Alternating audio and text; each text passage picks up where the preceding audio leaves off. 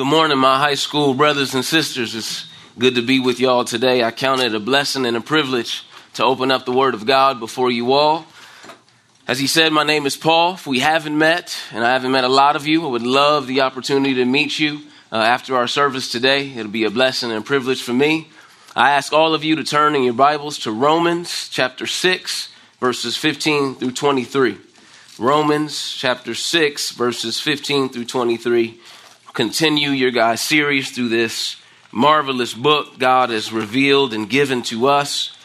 You're taking notes, the title for my sermon uh, will be Slaves to Sin No More. Slaves to Sin No More. Romans 6, 15 through 23. As you land there, uh, please join me uh, yet again in a word of prayer. Father in heaven, we pray to you in Jesus' name. That lovely name, the only name under heaven by which we can be saved. The trustworthy one, the King of all kings, he who saves to the uttermost and always lives to intercede for us. The Lord of all creation and the Lord of our lives, of those who have embraced him. We thank you for Jesus this morning. We thank you for his resurrected, ascended glory. And I thank you, Heavenly Father, for every soul and image bearer before me here. I ask that your Holy Spirit would be at work in our minds and hearts to illuminate the truth of your word. I pray, Father, that you would give me words in the opening of my mouth to boldly proclaim the gospel. I pray uh, that you would cause the hearts and minds of these young ones to pay attention to your word. Set our mind's attention and our heart's affection upon Christ and his word. And through the proclamation of your truth, may Jesus be exalted, believed upon, worshiped, and followed. We give you glory, God, in Christ's name. Amen. At this point, I'll read Romans 6 15 through 23. God's word says, What then? Are we to sin because we are not under law, but under grace? By no means. Do you not know that if you present yourselves to anyone as obedient slaves, you are slaves of the one whom you obey, either of sin, which leads to death, or of obedience, which leads to righteousness. But thanks be to God that you who were once slaves of sin have become obedient from the heart to the standard of teaching to which you were committed and having been set free from sin have become slaves of righteousness. I'm speaking in human terms because of your natural limitations. For just as you once presented your members as slaves to impurity into lawlessness, leading to more, unlo- more lawlessness. So now present your members as slaves to righteousness, leading to sanctification. For when you were slaves of sin, you were free in regard to righteousness. But what fruit were you getting at that time from the things of which you are now ashamed? For the end of those things is death. But now that you have been set free from sin and have become slaves of God, the fruit you get leads to sanctification and its end, eternal life. For the wages of sin is death, but the free gift of God is eternal life in Christ Jesus our Lord. So reads the word of the living God. Many of you have heard, even last week, and know about that on June 17th of this year, Juneteenth became a national holiday in our country. The day's name is a combination between the month June and the word 19th.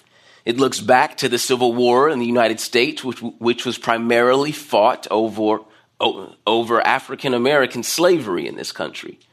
And Juneteenth commemorates the day where a Union general went and told slaves in Texas they were free and slaves no more. That was June 19th, 1865.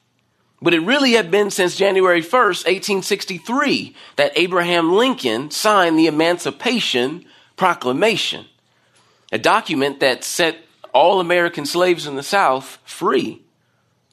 But in some places, that wasn't known, or it was intentionally kept a secret.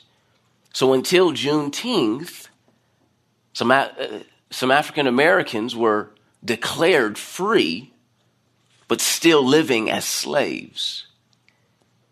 And similarly, and unfortunately so, some people, even Christians, or maybe some of you, believe that the divinely declared freedom we're given in the gospel of grace means we can live as slaves to sin with, with no consequences.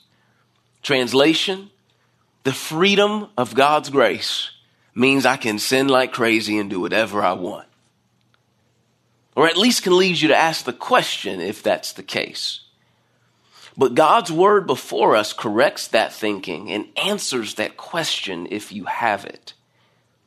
Similar to last week's question in Romans 6 1, shall we sin like crazy since God's grace abounds? The answer was no, you're united to Christ. Today in verse 15, the question is posed since we are believers under God's grace, united with Christ, can we freely sin like crazy? And we'll see the same answer with a different spin. Beloved believer, you are a slave to sin no more. Rather, we live anew in the sweetness of slavery to Jesus, the better master and lovely Lord of life.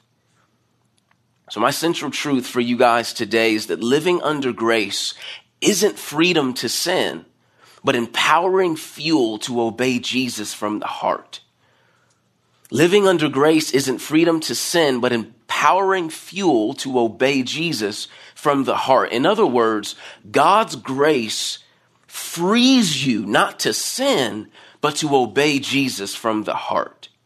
And we're going to approach this text by looking at three reasons the grace of God isn't licensed to sin so that you'll gladly obey Jesus from the heart.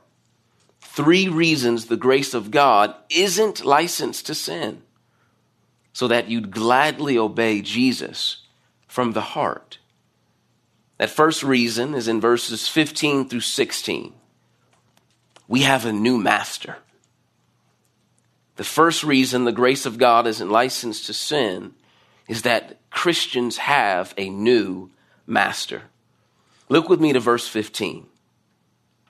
God's word says, and ask, what then? Are we to sin because we are not under law, but under grace? By no means. Some of you may read this and say, sounds like a logical question to me. God's free grace, sin still is real, so I can sin and God's grace is going to cover it, right? Though you may argue it's logical, it's a question that misses the point of God's, fr- God's grace, which sets us free to belong to Jesus. We're no longer under the dominion or the tyranny of sin as Christians. We don't stand before God on the basis of our law keeping. And that's good news, right? But instead, we stand united to Christ by faith we're recipients of grace. We've been saved, rescued from the wrath of God due to our sin, justified, legally declared righteous before God. We've been redeemed, set free, purchased, belong to Jesus now. And we're in the process of sanctification, becoming more like Christ. Every Christian in this room, the law revealed our sin and our need for a Savior. And in coming to Christ, we're under grace. But the question in verse 15, it's essentially saying, wow, being under this grace is amazing. Now I can freely sin against God and His grace covers it, right? But in this thinking, God's grace wouldn't lead this hypothetical person to worship. It's just treating God's grace as bail money over, over, and over again. And that's not love, nor reflecting the transformative power of God's grace from our new master in Jesus. And the scripture says of Jesus, from his fullness we have received grace upon grace. But just using that grace to continue sinning is to completely disregard what God's grace actually does and gives to believers. And it's like saying, I should just disobey my parents every day and everything I do because I know they are obligated to always love and take care of me. God says they have to do so, and the law says they have to do so as well. But you know that's not right, nor is that love. But it's also deeper than that. Are we to sin because we're not under the law, but under grace? Sin is not just doing bad stuff or random wrong action. Sin is personally against God, missing his mark intentionally. Sin is cosmic treason, relational rebellion, creation spiting creator, pride saying we know better than God himself. It's idolatry, saying, is, saying something is more worthy of my delight and worship than God. It's thankless ignoring of God who sustains your very breath and heartbeat right now. One commentator said, Sin is the pollution of the soul, like smog to the sky. And sin is also a dominating tyrant. It's an evil dictator, enemy of God and man and offends God, who is beautifully holy. God is beautifully holy, good, true, loving, providing, the source of our existence, worthy of all of your worship. And for the Christian, our Savior, our just justifier, the mercy and grace giver. So considering the ugliness of sin, and the goodness of God and the amazingness of His grace, how can you ask the question, since I'm under grace, does that just mean I can sin against God and know His grace to just cover it? The question says, should I take advantage of being under His grace by sinning? When in reality, we don't earn or deserve God's grace. It's a free gift of His favor and blessings that compels us to worship Him, to be in awe of Him, to delight, to obey and live for Him. The grace upon grace given to us in Christ Jesus is not given for you to keep on sinning. So, what's Paul's answer? The Apostle Paul, that is. Verse 15. It's a strong one. He says, by no means, exclamation point even. It's, Paul's essentially saying, God forbid.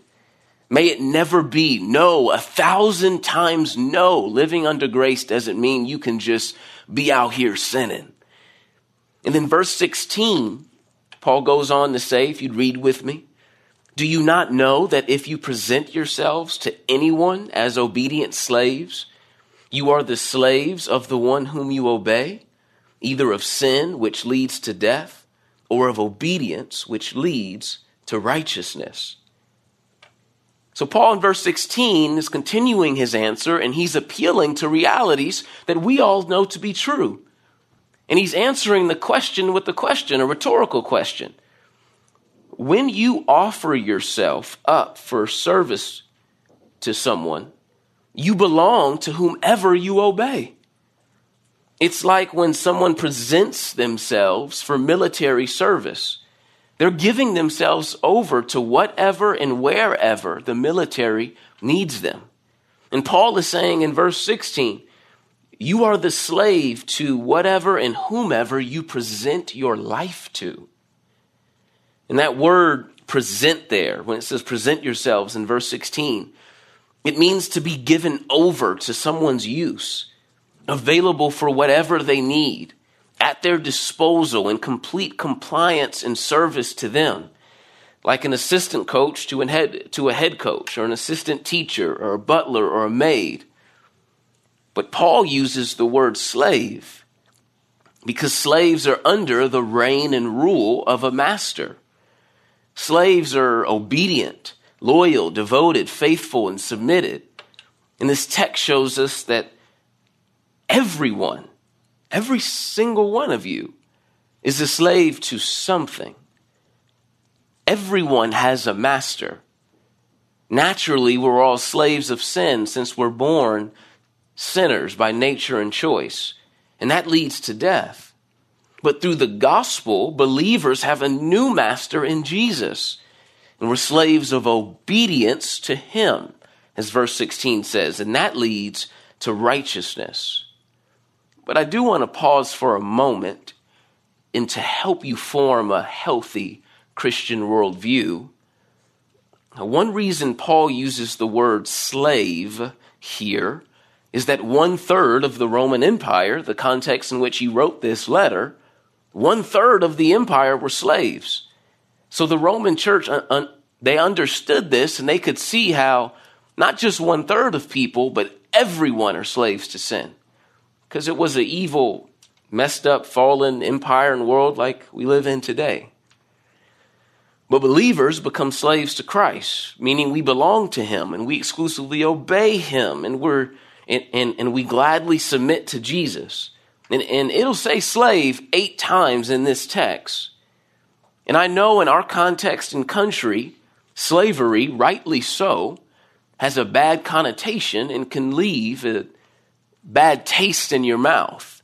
It can make you say, why does the Bible talk about slavery? But you should know, and if you want to know verses, you can talk to me afterwards. American slavery is completely condemned by Scripture in the Old and the New Testament as man stealing. Slavery in the Roman Empire was a fallen, sinful world reality, not celebrated nor affirmed by Scripture here or anywhere else. And there are many ways that Roman slavery is different than American slavery was like it wasn't race based, for instance. But nonetheless, slavery does provide a picture for the apostle writing scripture. It does provide a picture of total, consistent, obedient, submissive loyalty to a master. And Paul, inspired by the Holy Spirit, is using the ugly, fallen world system of slavery, teaching when you present yourself to sin, you present yourself as sin's slave for sin's purpose, for its possession, for its use. And sin as a master will only lead you to death. Even Jesus said in John 8 34, Truly, truly, I say to you, everyone who practices sin is a slave to sin. So he's saying all this. Paul's saying, why would a believer under grace present themselves as slaves to sin. He answers verse 15's question with a question in verse 16. Why would you, in God's grace, allow yourself to be a slave to pleasure, a slave to the sin of lust, lying, pride, drama, or whatever it would be? You're under God's grace, and grace frees you from that, not allows you to remain enslaved to it. Paul's asking, Christian under grace, why would you present yourself in this way? You have a new master, a new way of obedience, and a new destiny of righteousness. Hear me, young person. Jesus is a better master, and obedience to him is sweet. It leads to righteousness, the text tells us, being right with God and living right before God. Pastor John said, because the Christian has a new relationship with God, namely, we're under grace, he also has a new relationship to sin. For the first time, he is able not to live sinfully and able also for the first time to live righteously. The grace of God saves us from sin and empowers us to say no to it. So, why would you submit yourself to sin's slavery? living under grace isn't freely sinning because As believers, we don't present ourselves as slaves to sin, but as slaves to obedience, to obey our new and better master in Jesus. So, thinking practically about this, why this matters, how it can affect your life, I hope you guys take from this text a right view of sin. It is personal against an eternal God with eternal consequences apart from Christ. Sin isn't just wrong stuff, but a tyrant, an enslaving master that will lead you to death. Be in awe of God's grace that saved you from sin's penalty and its power. Please, young person, don't use God's grace as an excuse or as a means to be a slave to sin. And if you do, it shows you may have never have partaken or received God's grace at all.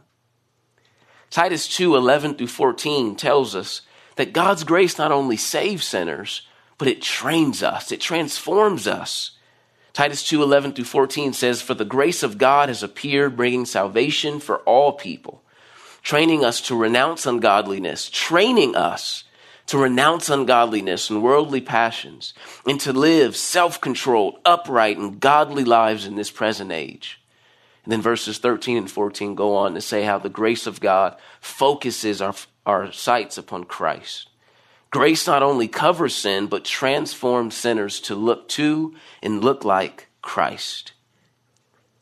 And with that, I also want to encourage every single one of you to give yourself to Jesus the better master. Trust him, put your faith in him, embrace him as your Lord, Savior, and King. Sin is a terrible master. You know exactly what it leads to guilt, shame, addiction, trauma, tragedy, strife, eternal death eventually. But Jesus is the lovely Lord, a wonderful master who loves us and gave himself for us, who's holy so he'll never do you wrong or sin against you, who never leads you astray. He's infinitely wise, so he knows what he's doing and what he needs to tell you as master. He's life giving, not death giving. He's merciful, patient, strong and kind, nourishing, cherishing, a good shepherd. And he's committed to presenting us before himself, holy and without blemish. And Jesus, as master, sees us not only as slaves, but as sons and daughters, his own body and his beloved bride. So, Christian, you belong to Jesus. You're under his reign and rule, not sin. Present yourself to him daily in prayer by giving yourself to his word, by taking seriously what being a part of his church means Pre- present yourself to Jesus with who you're friends with, with what you watch and listen to, by living to please Him over pleasing people, and by following Him wherever and through whatever He takes you. Sin sucks as a master. Slavery to obedience and obeying Christ is right. And it's true life that liberates you to be all that God made you to be. So we're looking at in this text three reasons why the grace of God isn't licensed to sin. So that you'll gladly obey Jesus from the heart. The first reason is that Christians, we have a new master. The second reason is in verses 17 through 19. As Christians, we have new hearts. We have new hearts.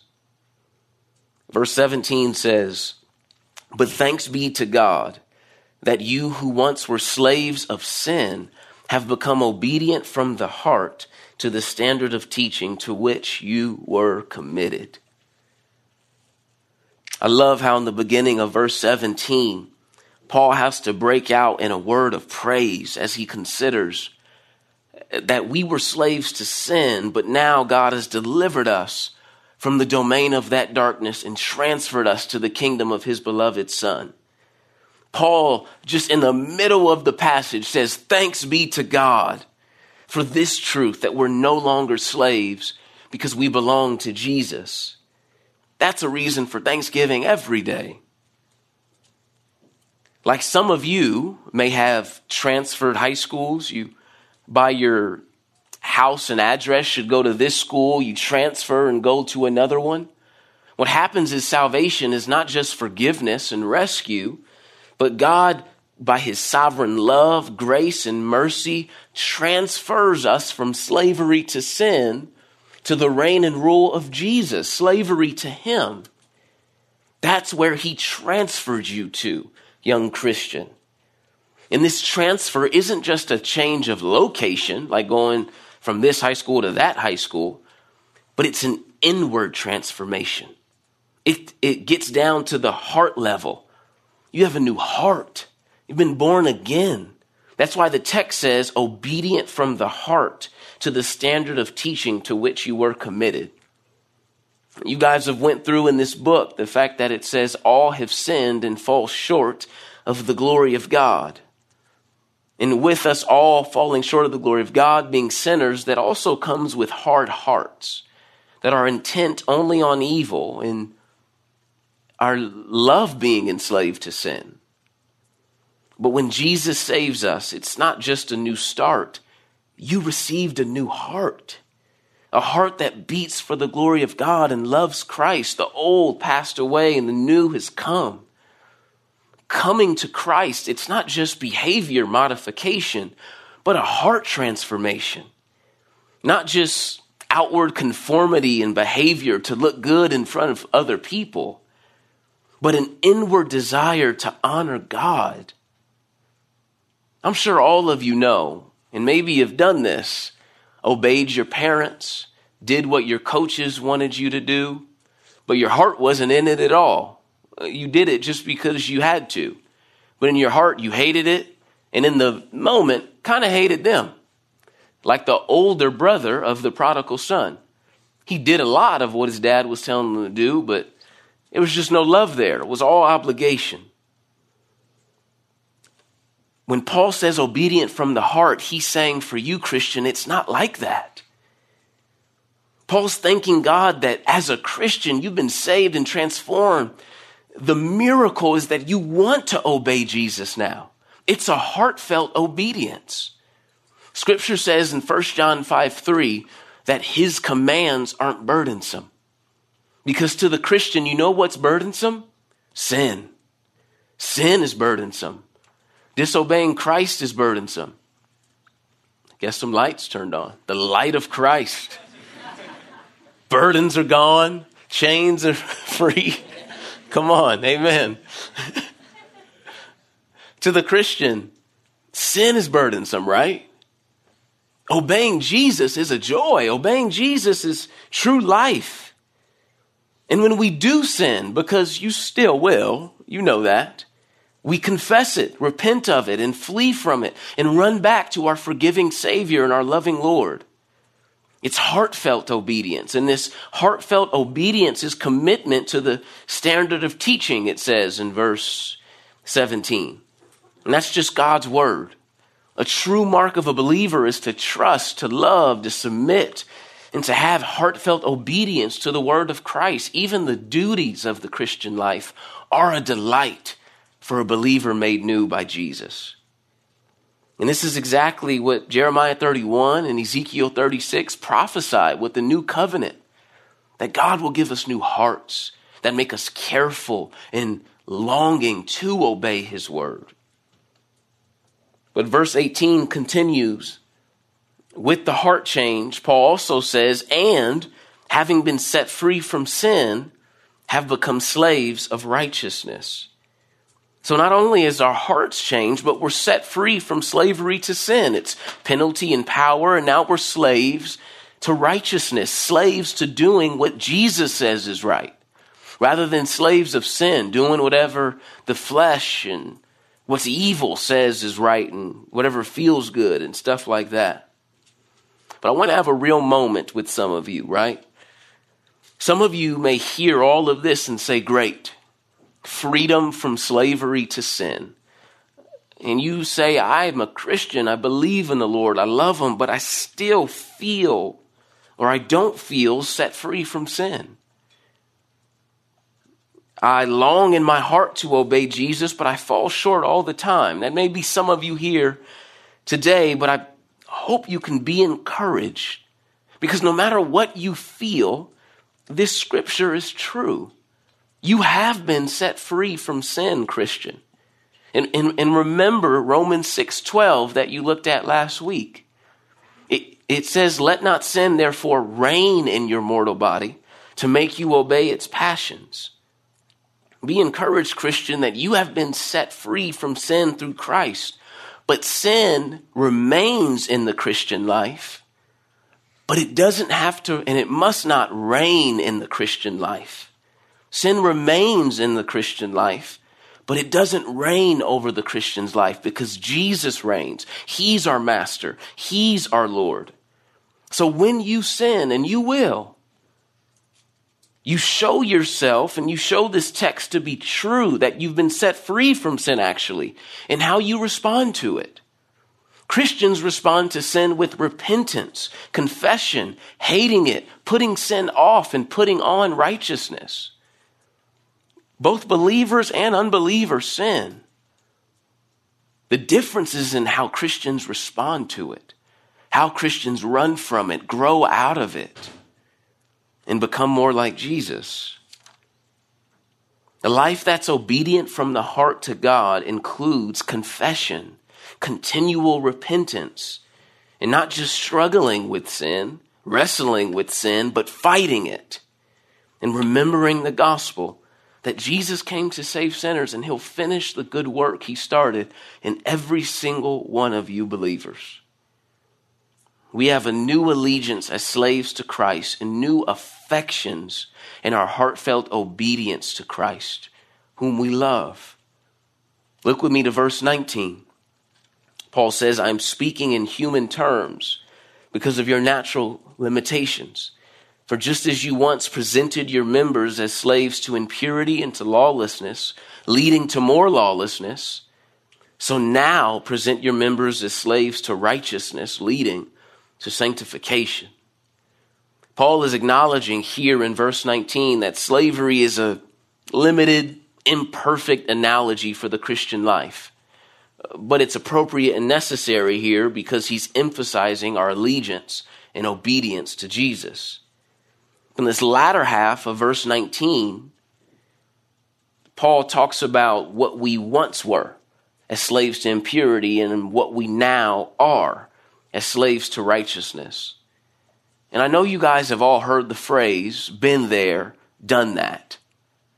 Like when I took my recruiting trip uh, for football to San Diego State, they gave me a host. He took me around the campus.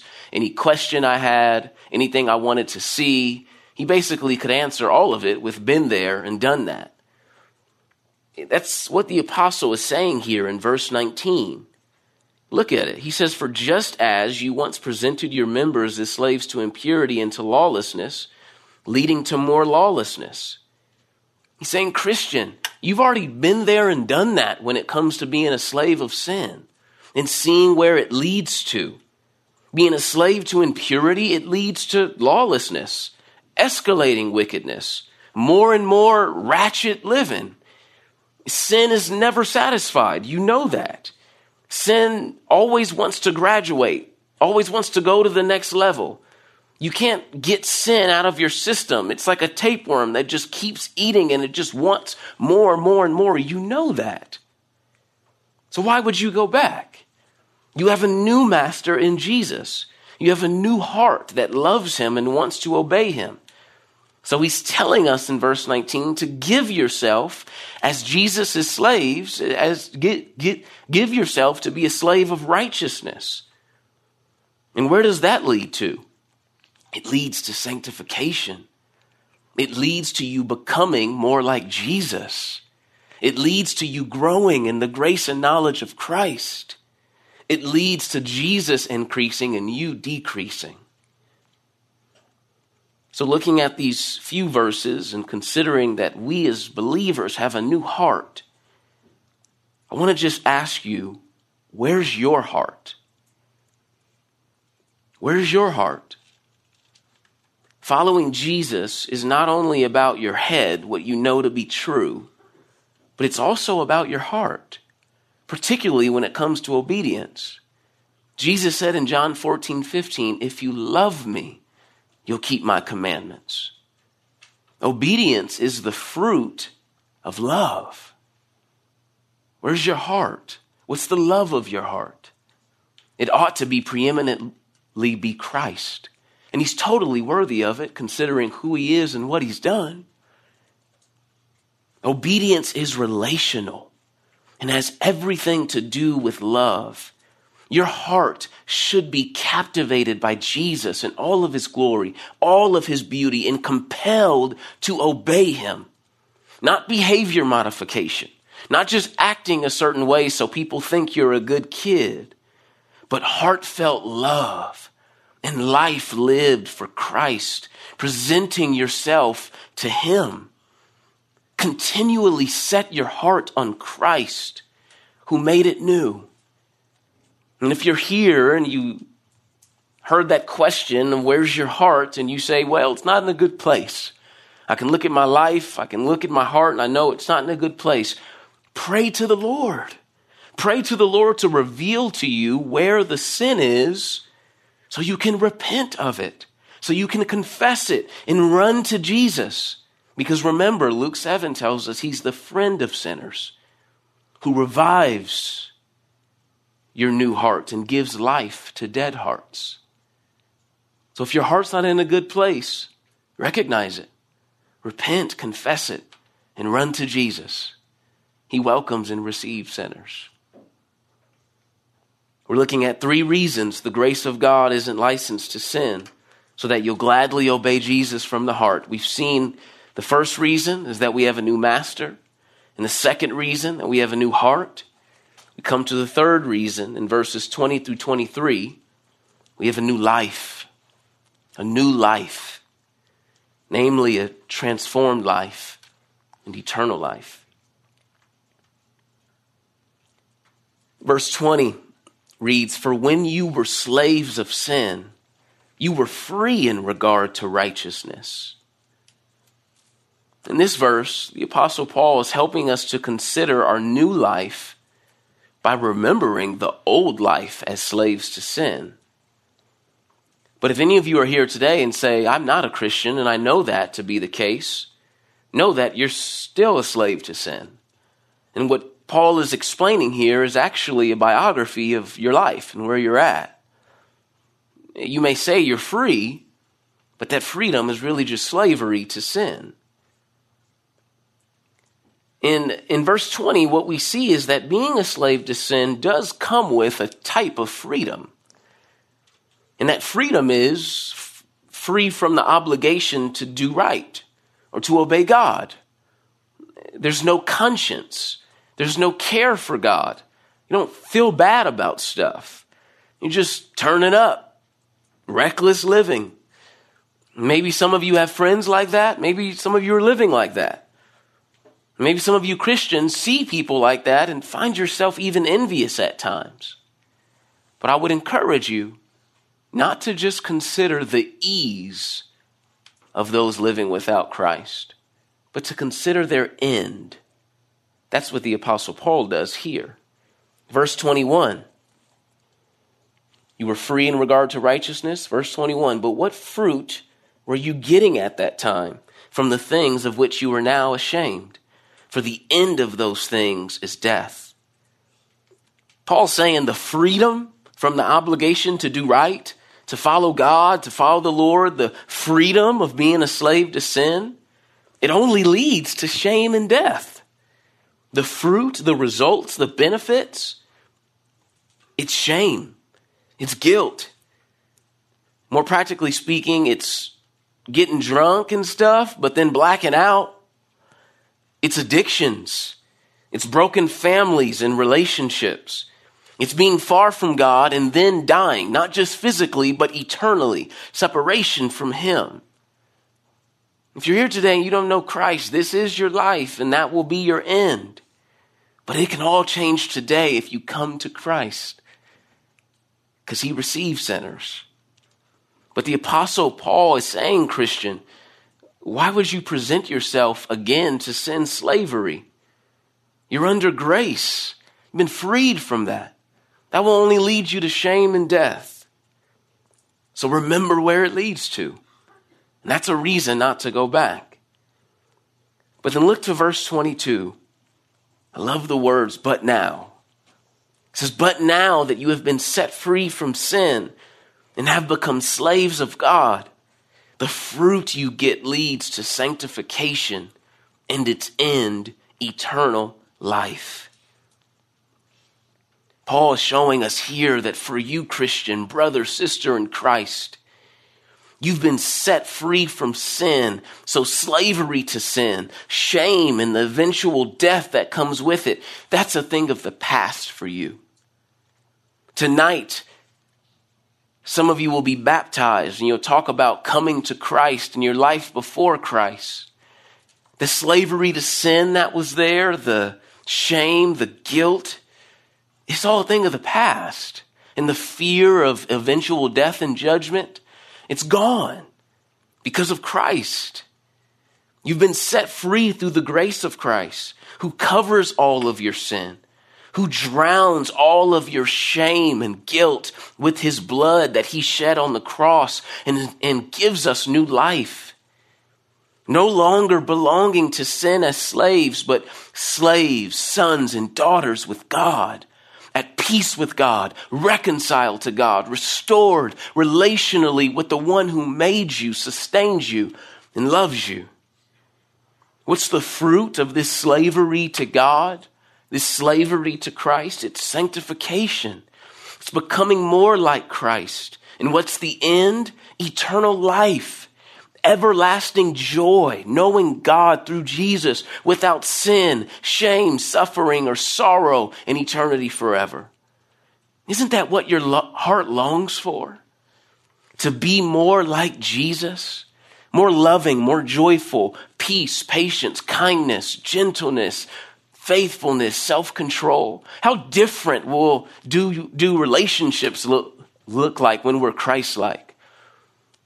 How, how much more are we a witness to unbelievers of the power of the gospel? Doesn't your heart long to be more like Jesus?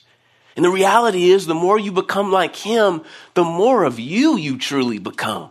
All that God made you to be.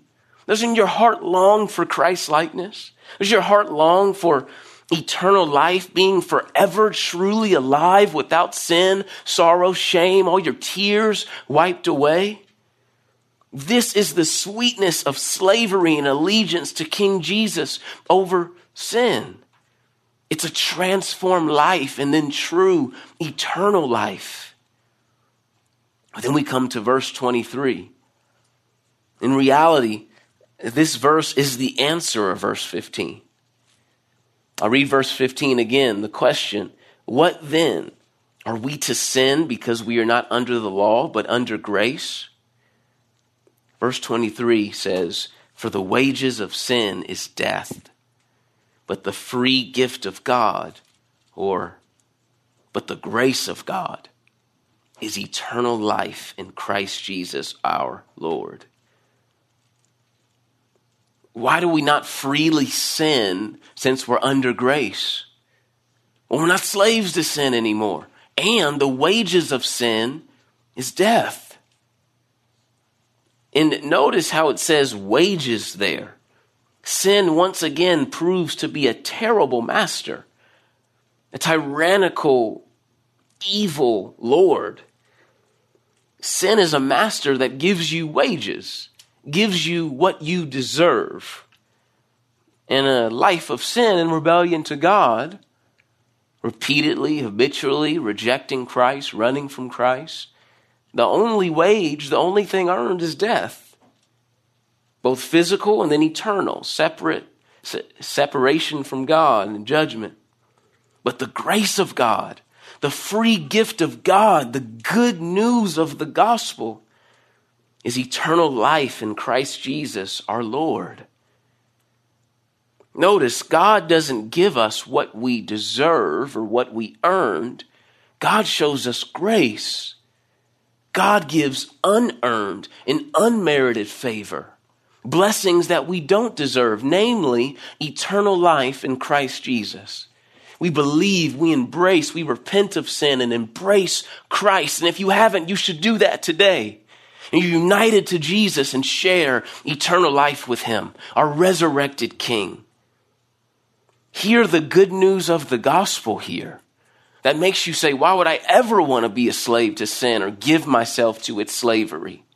The, the, the, the, the world talks so much about energy and karma. If you give out good vibes and energy, you'll get it back. Or karma, you do good things, it'll come back to you. You do bad things, and I just want to trust my karma. You know where karma gets you? Death. Karma's the first part of Romans 6:23. The wages of sin is death. If anyone thinks their karma or their energy is going to land them in a good place, it's foolish deceit. The wages of sin is death. That's where karma gets you. That's all that we deserve. But the good news of the gospel is that there is eternal life in Christ Jesus, our Lord. Jesus came on a rescue mission, born of a virgin in the likeness of sinful flesh, but the God man, truly God, truly man. Jesus was tempted every way and yet without sin. He fulfilled the law of God perfectly in the exact opposite way of us and how we failed it and disregarded it. And then Jesus, in his love and his grace and his mercy and his selflessness, laid down his life, died on the cross, and took this very wage. The wages of sin is death. Jesus laid his life down on the cross, died as a substitute for all that would believe in him. And the wages that you deserve, Jesus took on the cross. And he said, It is finished. The wage has been paid in full and he's completely vindicated and shown to be victorious in his resurrection. And if you would repent, turn from your sin, turn from trusting your own righteousness, your own goodness, and trust in Christ, embrace him, believe upon him, he receives you, bestows upon you the riches of his love, grace, mercy, forgiveness, and salvation, unites you to himself as a body to a head or a bride to a groom, and gives you eternal life. There's a broad way that ends in destruction. There's the narrow way, Christ, that ends in life. Come to Christ today if you haven't. He will receive you. And be encouraged, Christian, by the gospel to keep going, to keep following Jesus, to flee from sin, to run to his arms daily, rejoicing in his grace upon grace. The reasons God's grace isn't licensed to sin is because we have a new master, a lovely Lord, a new heart with new affection and love, and a new life, namely life eternal. We're not slaves to sin anymore. We have the power to say no, to follow and obey Christ. We're slaves of the greatest master, the lovely, gentle, and lowly Lord Jesus, who's given us his spirit to follow him well. I read a story recently about a former Duke of Windsor, a prince named King Edward VIII of the United Kingdom. In 1972, he died in Paris. And that night, the news was just talking about his life, recalling facts and stuff. And it recalled how his dad was a really strict disciplinarian. And when he misbehaved, he would tell him, My dear boy, you must remember who you are. Because our identity precedes our activity. And God our Father in this text really tells us the same. Why does His grace not lead you to just sin against Him? Because as His beloved child, you're a slave to sin no more. We must remember who we are and whose we are. We belong to a new master, a good shepherd, Jesus. Praise be to his name. Let's pray. Father in heaven, we pray to you in the name of Christ, our Master, our Lord, our Savior, Redeemer, and King. With the Apostle Paul, we cry out, Thanks be to God.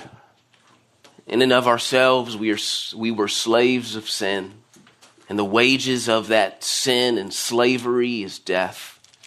Lord, we thank you and praise you for a Savior, who laid down his life, died as our substitute, rose in victory, Savior, Redeemer, Son of God, and King.